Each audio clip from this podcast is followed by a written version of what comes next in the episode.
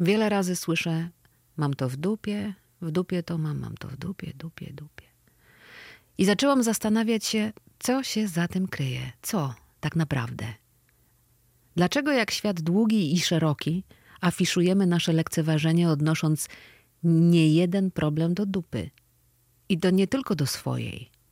Poza tym wszystkie plotkarskie portale filtrują swoje newsy przez czyjeś pośladki. Nieustannie widujemy reklamy narzucające nam perspektywę małych i dużych dolnych części ciała.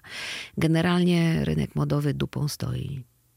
Jak w pełni zrozumieć określenie niezła dupa, skoro jest to mieszanka podziwu i absolutnego lekceważenia? Jakim cudem te skrajności w tej dupie tak gładko się łączą? Z drugiej strony, jak można mieć tak wiele rzeczy w dupie, mając ją tylko jedną, jedyną od urodzenia?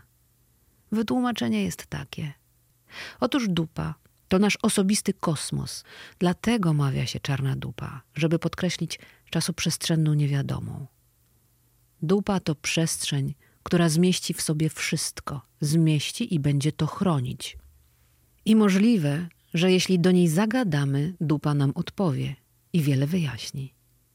Skoro mamy wszystko w dupie, to skarbiec jest właśnie tam.